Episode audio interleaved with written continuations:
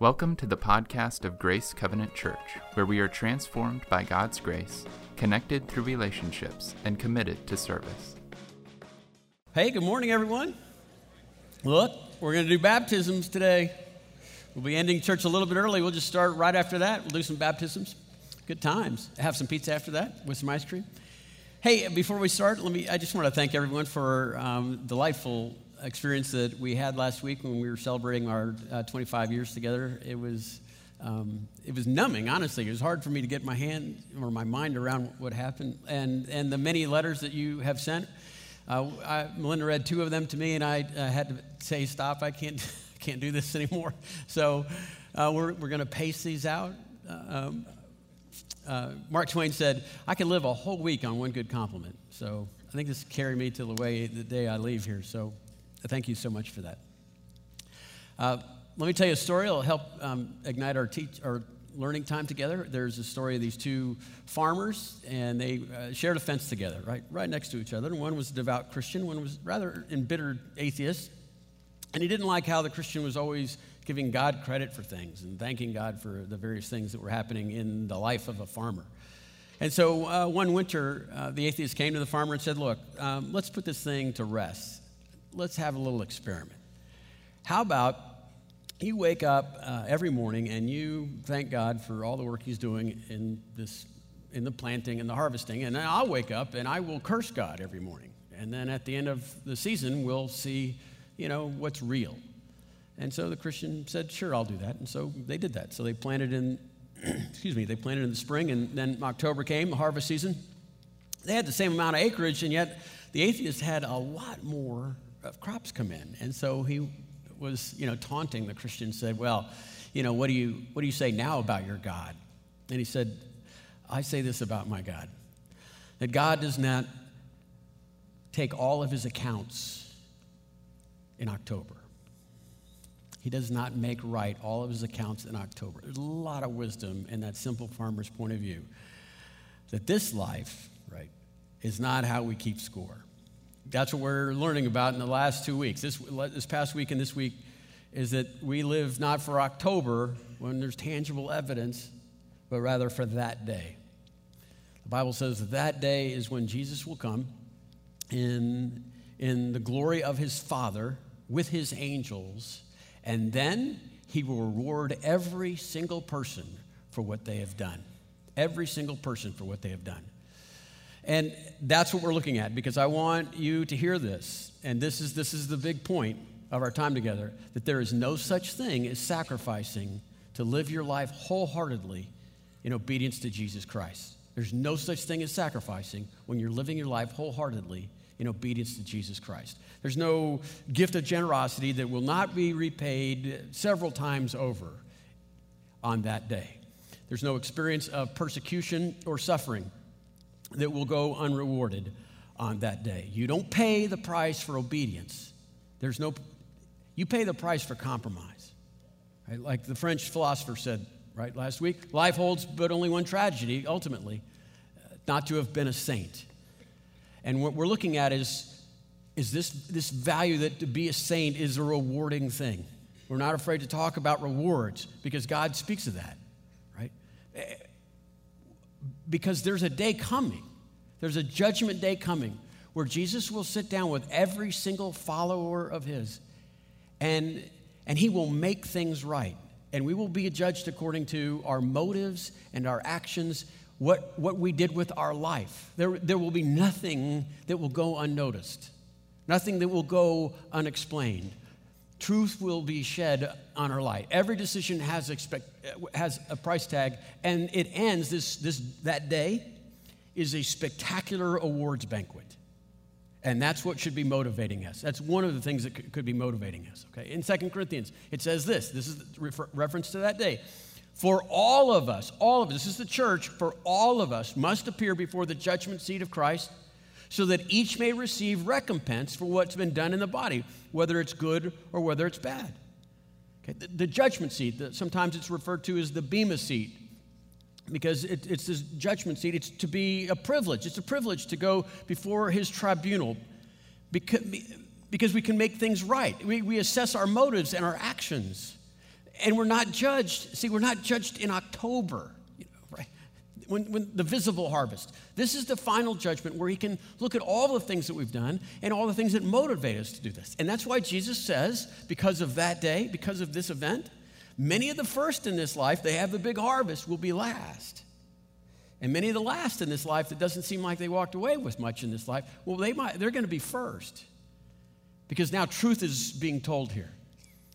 Now, this is not, this seat, this Bema seat is not about uh, forgiveness. That's a different experience in, in judgment. That's uh, called the Great White Throne in the book of Revelation. That's whether you're His or you're not His. So that this is God honoring our, our free will. He is acknowledging that we are in His image, and in that image is responsibility the ability to rule, to reign, to make choices, and to live with the consequences. This, this, this is him honoring us. This is the idea that we would seize this day for that day. Seize this day, make choices, live by faith, uh, you know, live full out in a surrendered life towards you know, your Savior and your King for that day, for that judgment day there's about five different reasons, at least five different reasons in the Bible why we should do good, what, what should motivate us to do good. It's very simple for churches to focus on one of those and isolate it, and it, it makes it feel like that's the only way to live. But the Bible has many reasons. I mean, one, for example, is um, out, of, out of gratitude for the love of God. Right? He made us and then He saved us. And, and that should be the primary motive in everything that we do. Enough said, put it down, leave it there. But that's, that might be enough said, but the Bible keeps talking. Uh, another motive that's um, accentuated in the Bible is uh, for the fear of God. That God is holy and we should be holy and we should just obey Him because it's very appropriate for God to say simply, because I said so. He's a king. We're servants. We'll just do what we're told. And so sometimes it's for the, what would motivate you is the love of God, sometimes the fear of God. If you look um, deeply and, and even philosophically in the Bible, it says that the Bible says to do good because good is intrinsically good. It's good to do good. Why, why wouldn't you do good? Good is good. It's goodness. And uh, just, uh, you know, in contrast to that, the Bible also says bad is bad. Bad is bad for your soul, bad is bad for a culture. And so that's why you can turn in the book of Proverbs, for example, and people will quote Jewish or Hebrew Proverbs and not put a Bible reference because that can be offensive to some people. But the book of Proverbs just says, look, good, good for goodness sake is a great way to live. It has, it has rewards in this lifetime in many respects. And then bad for badness sake will end up wrecking your life. But listen, besides for the love of God, for the fear of God, for goodness sake, and for the avoidance of badness, it also says you should, you should do good for final rewards. God adds that to the equation. And, and he, he promises that. I know it's extravagant. I'm just saying he understands how to motivate us at times of weakness. Last week, when we looked at rewards, we saw that we get to share in an experience of, rewarded, of rewards that, that sounds like this that we get praised by God, and then we get delegated more responsibility. We get to hear from him, Well done, my good and faithful servant, as though that weren't enough. It is, but he, he says, In addition to that, look, I've trusted you with a little bit of stuff, and now I want to trust you. Can you imagine? God wants to trust you with more. If I trusted you with little, I want, to, I want you to rule and reign and oversee even more things now. And so we looked at that, and we get to share in his joy. We looked at that last week. This week, I want us to look at tangible rewards. In the Bible, they're, they're talking about crowns. And we'll see, I'll tell you a little more in detail about what that means. But the idea of the judgment seat, where we would receive these rewards, the Bema seat, it's called sometimes, um, is an easy thing for the original readers to picture because it happened regularly, sometimes in the context of, of warfare, where a, a Caesar or a general, after a, a, a battle or maybe even after a war, they would have a high place you know, for people to be recognized in a chair, a judgment seat up there, and they would give awards to the men or women that acted in great courage or valor. In, in a sporting context, right, there would be the Olympic festivals that would take place. And, right, we see that even today, right? We have the, the, the stages to put people on, and then there would be someone giving them a medal of some kind. In the, in the days when this was written, they would have olive branches woven into a, a halo that they would receive, and they would receive, in addition to that, sometimes uh, tax free existence for the rest of their life. Their children wouldn't be uh, um, drafted into the military, those sorts of privileges. That's the idea. That's when, when, when people read about the judgment seat and crowns, that's what they were picturing. Not unlike what if you might have seen last yesterday, right after the Belmont, uh, the American Pharoah, the, the, the, the, horse that won the Triple Crown, right? What did they do with that horse? They, they brought him to a very special place, the Victory Circle, and then they, they put this giant wreath of flowers around the neck, right? So it's a special place, special honor, all that sort of thing when the Bible references that, we have our own experience like that. We have those experiences, but the, but the Bible jumps in and says, wait, those are temporal. And, and so the authors will say, something like that, but this is eternal. It's everlasting. It will go on and on, and you'll be glad you made the choices that you made.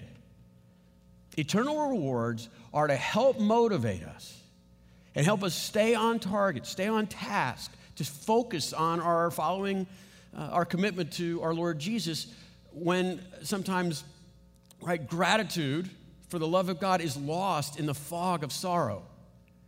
And we, we just, we, we can't live that way. We can't be motivated by that. Or sometimes uh, the fear of God, because I said so, we have our fingers in our ears and we don't want to hear that.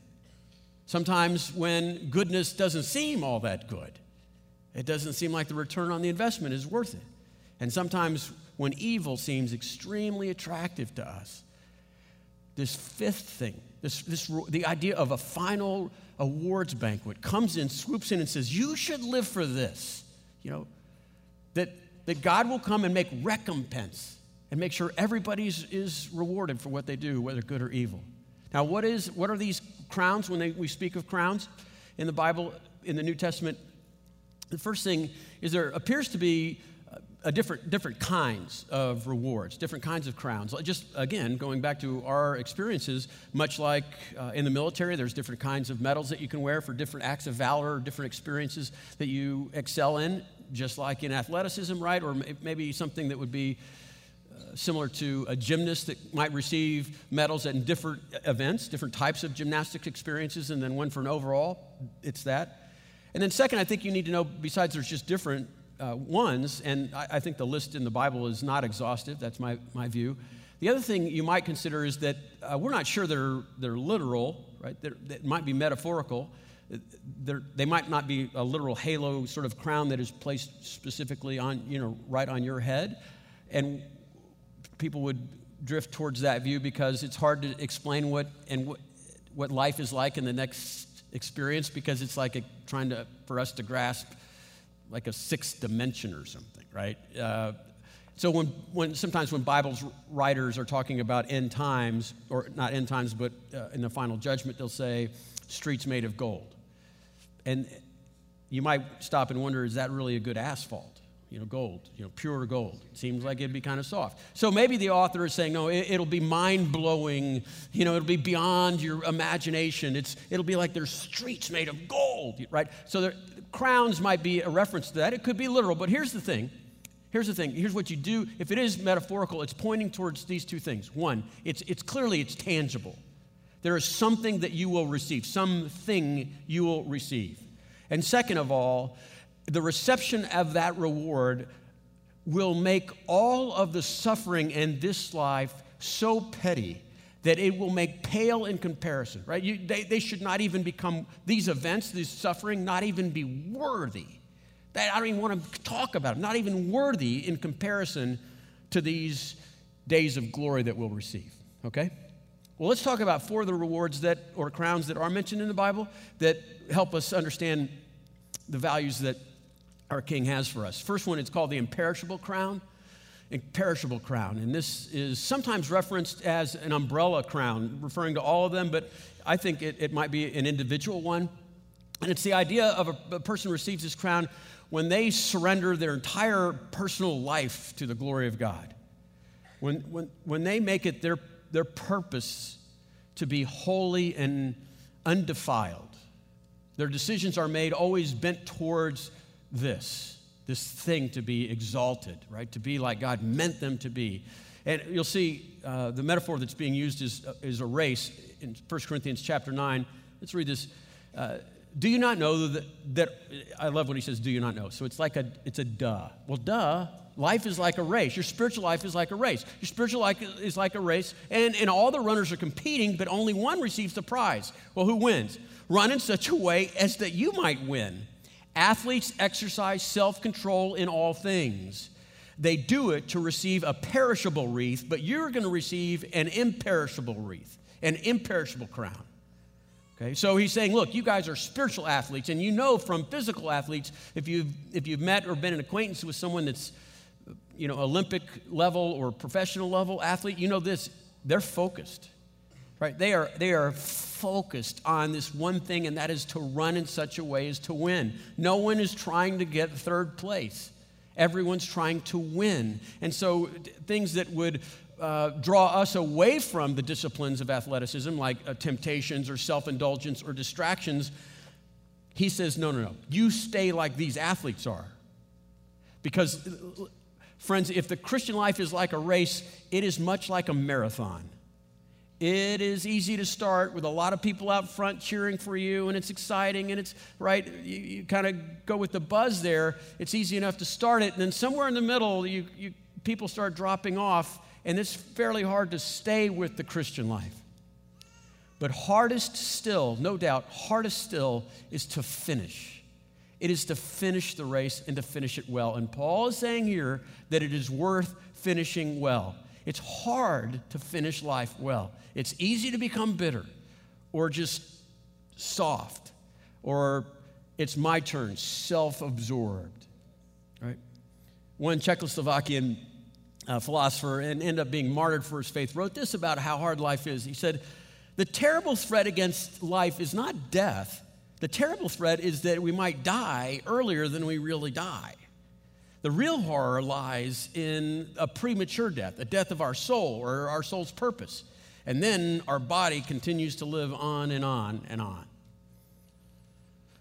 You have to run in such a way as to win, and the, this race that you're running is a marathon.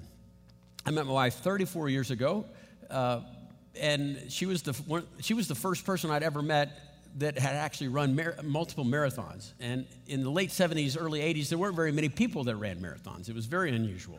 And so when I met her, this is my pretty much our first encounter, I had a lot of questions. I'd never met a real marathoner, and I had uh, things that I needed to ask, you know, like why, right?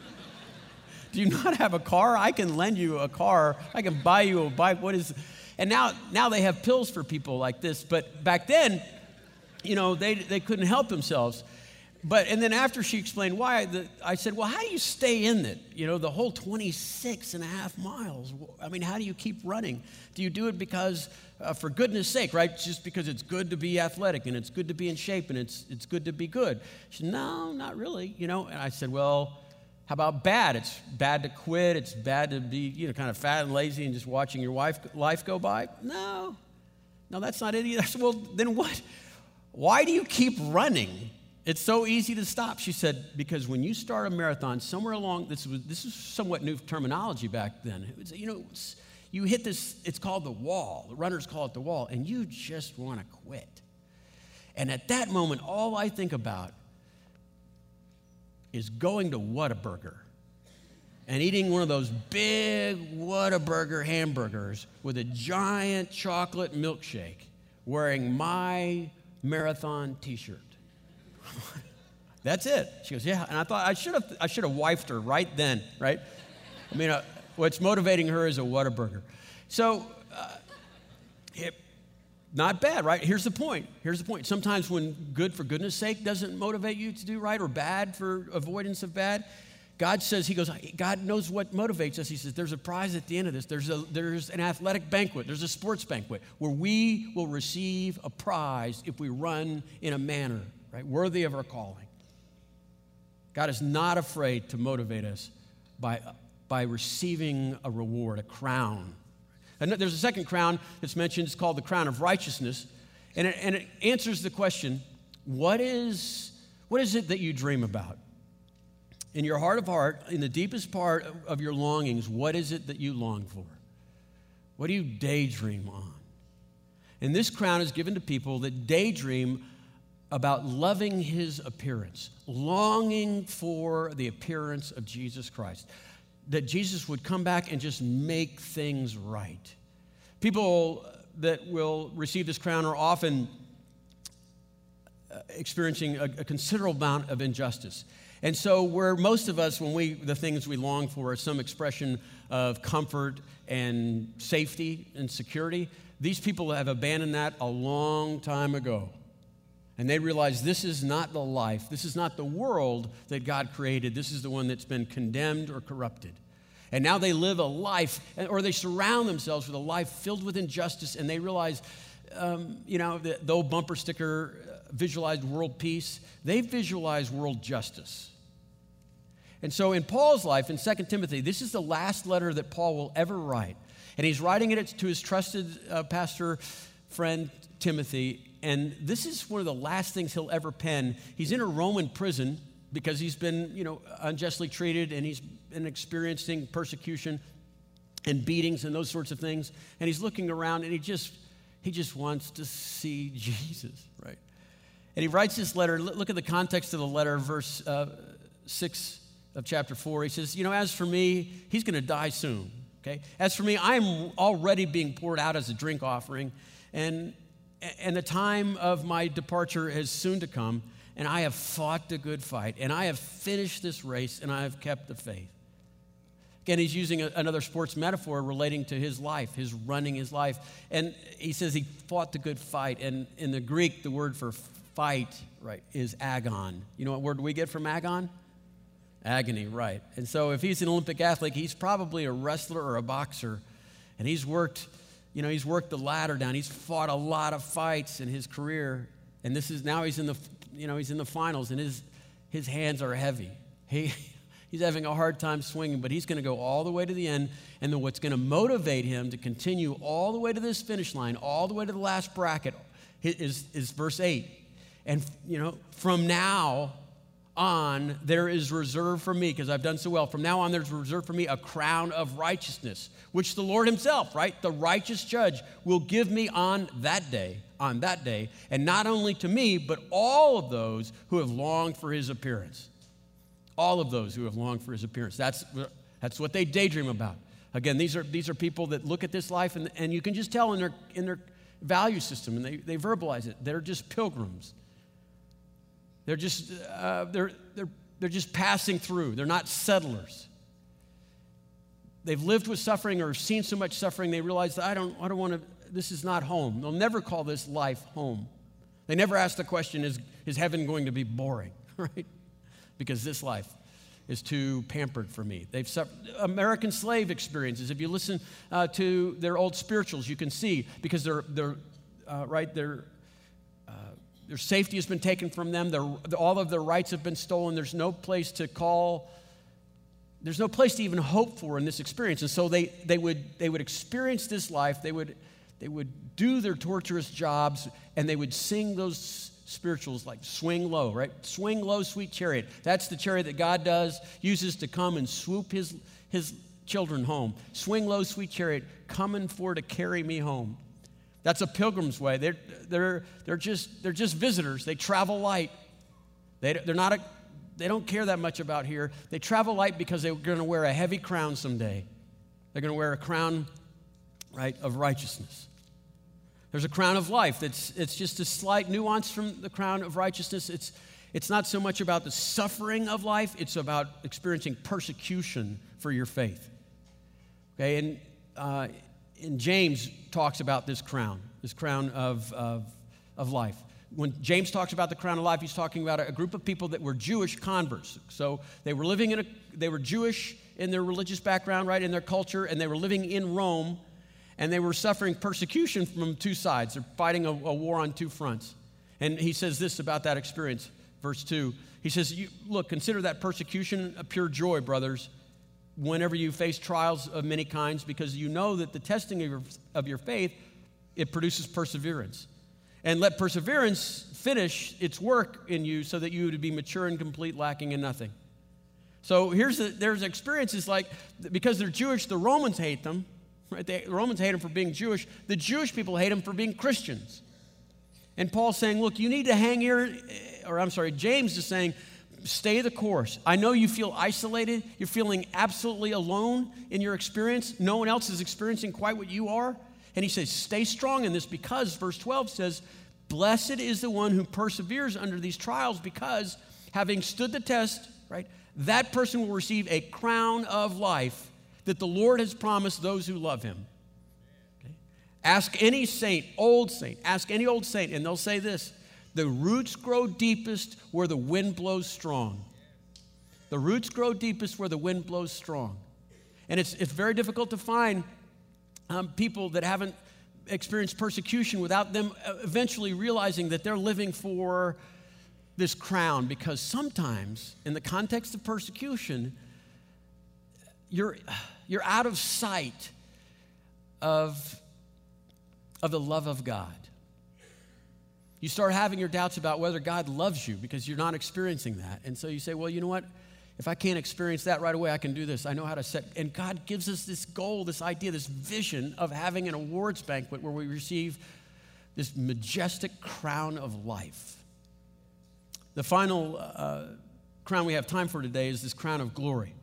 Crown of glory is for people that are elders in a church, pastors, I think, might be in, involved, and quite possibly people that are, are, ministry leaders or volunteer leaders, maybe, right? But it's this office of elder, pastor, elder and it's for people that are serving in the local church and getting discouraged, but they need to do their job description effectively. It says, Peter says this. He's talking as an elder to elders.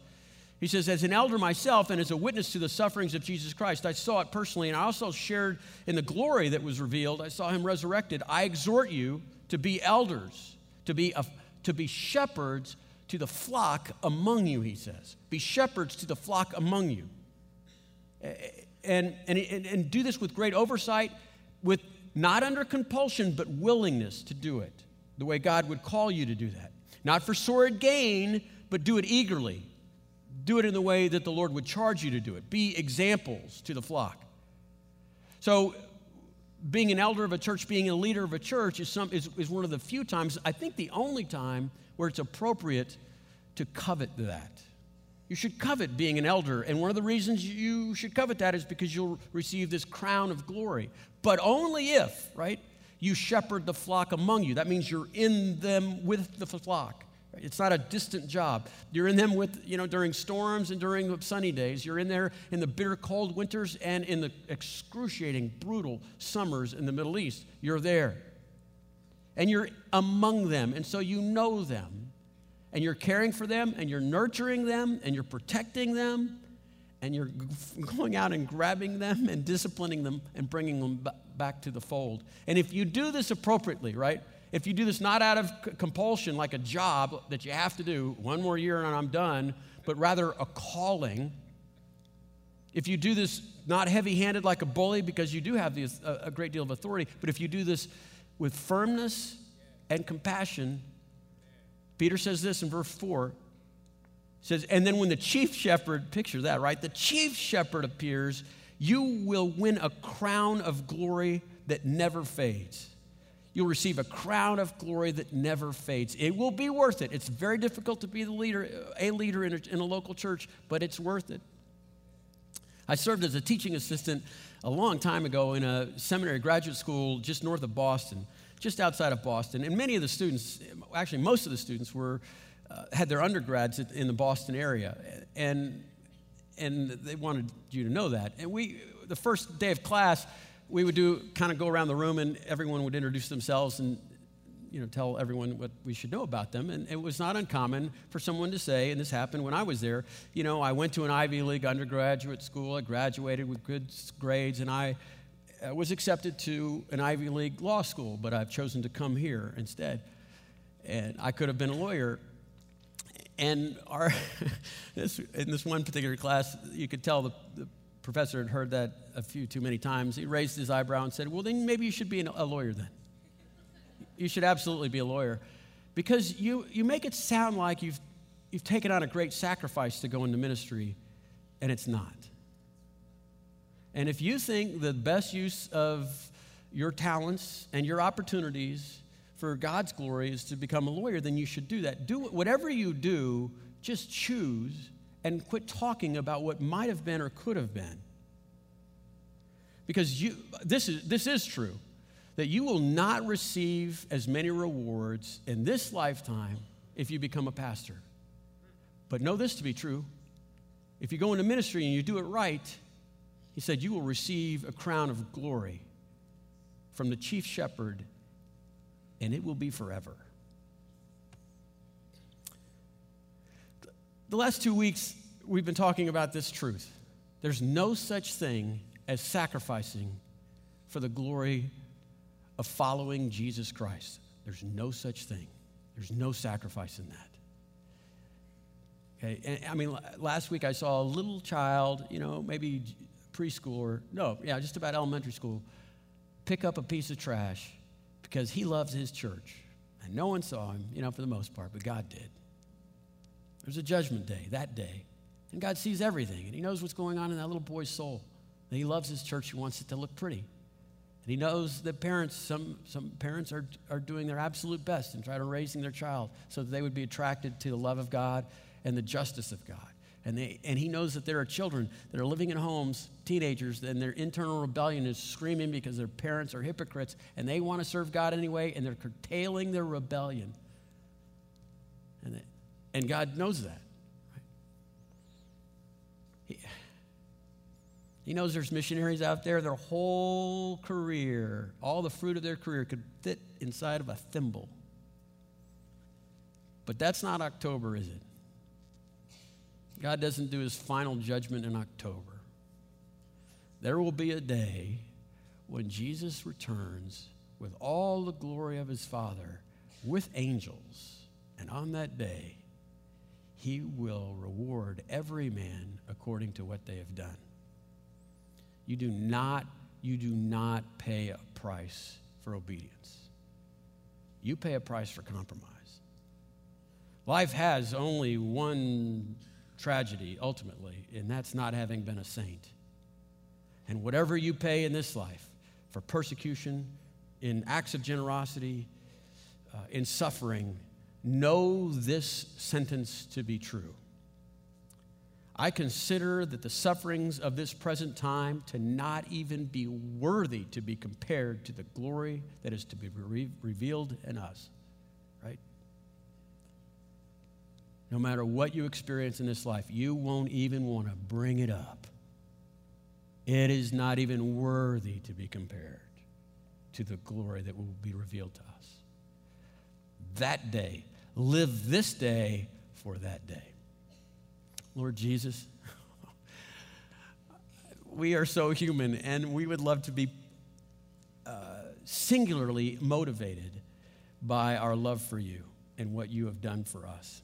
And I am glad that you know us well enough to not leave us alone with that, or just raw obedience, dutiful obedience, or just for philosophical good for goodness sake, or bad for badness sake, but that you would reward us in your extravagance, in your opulence, in your generosity, that you would know in the recesses of our souls that we would, we would love to receive a reward from you.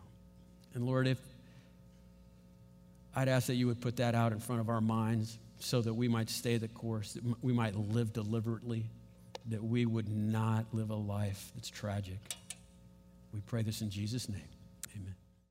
For more information about Grace, visit our website at grace360.org.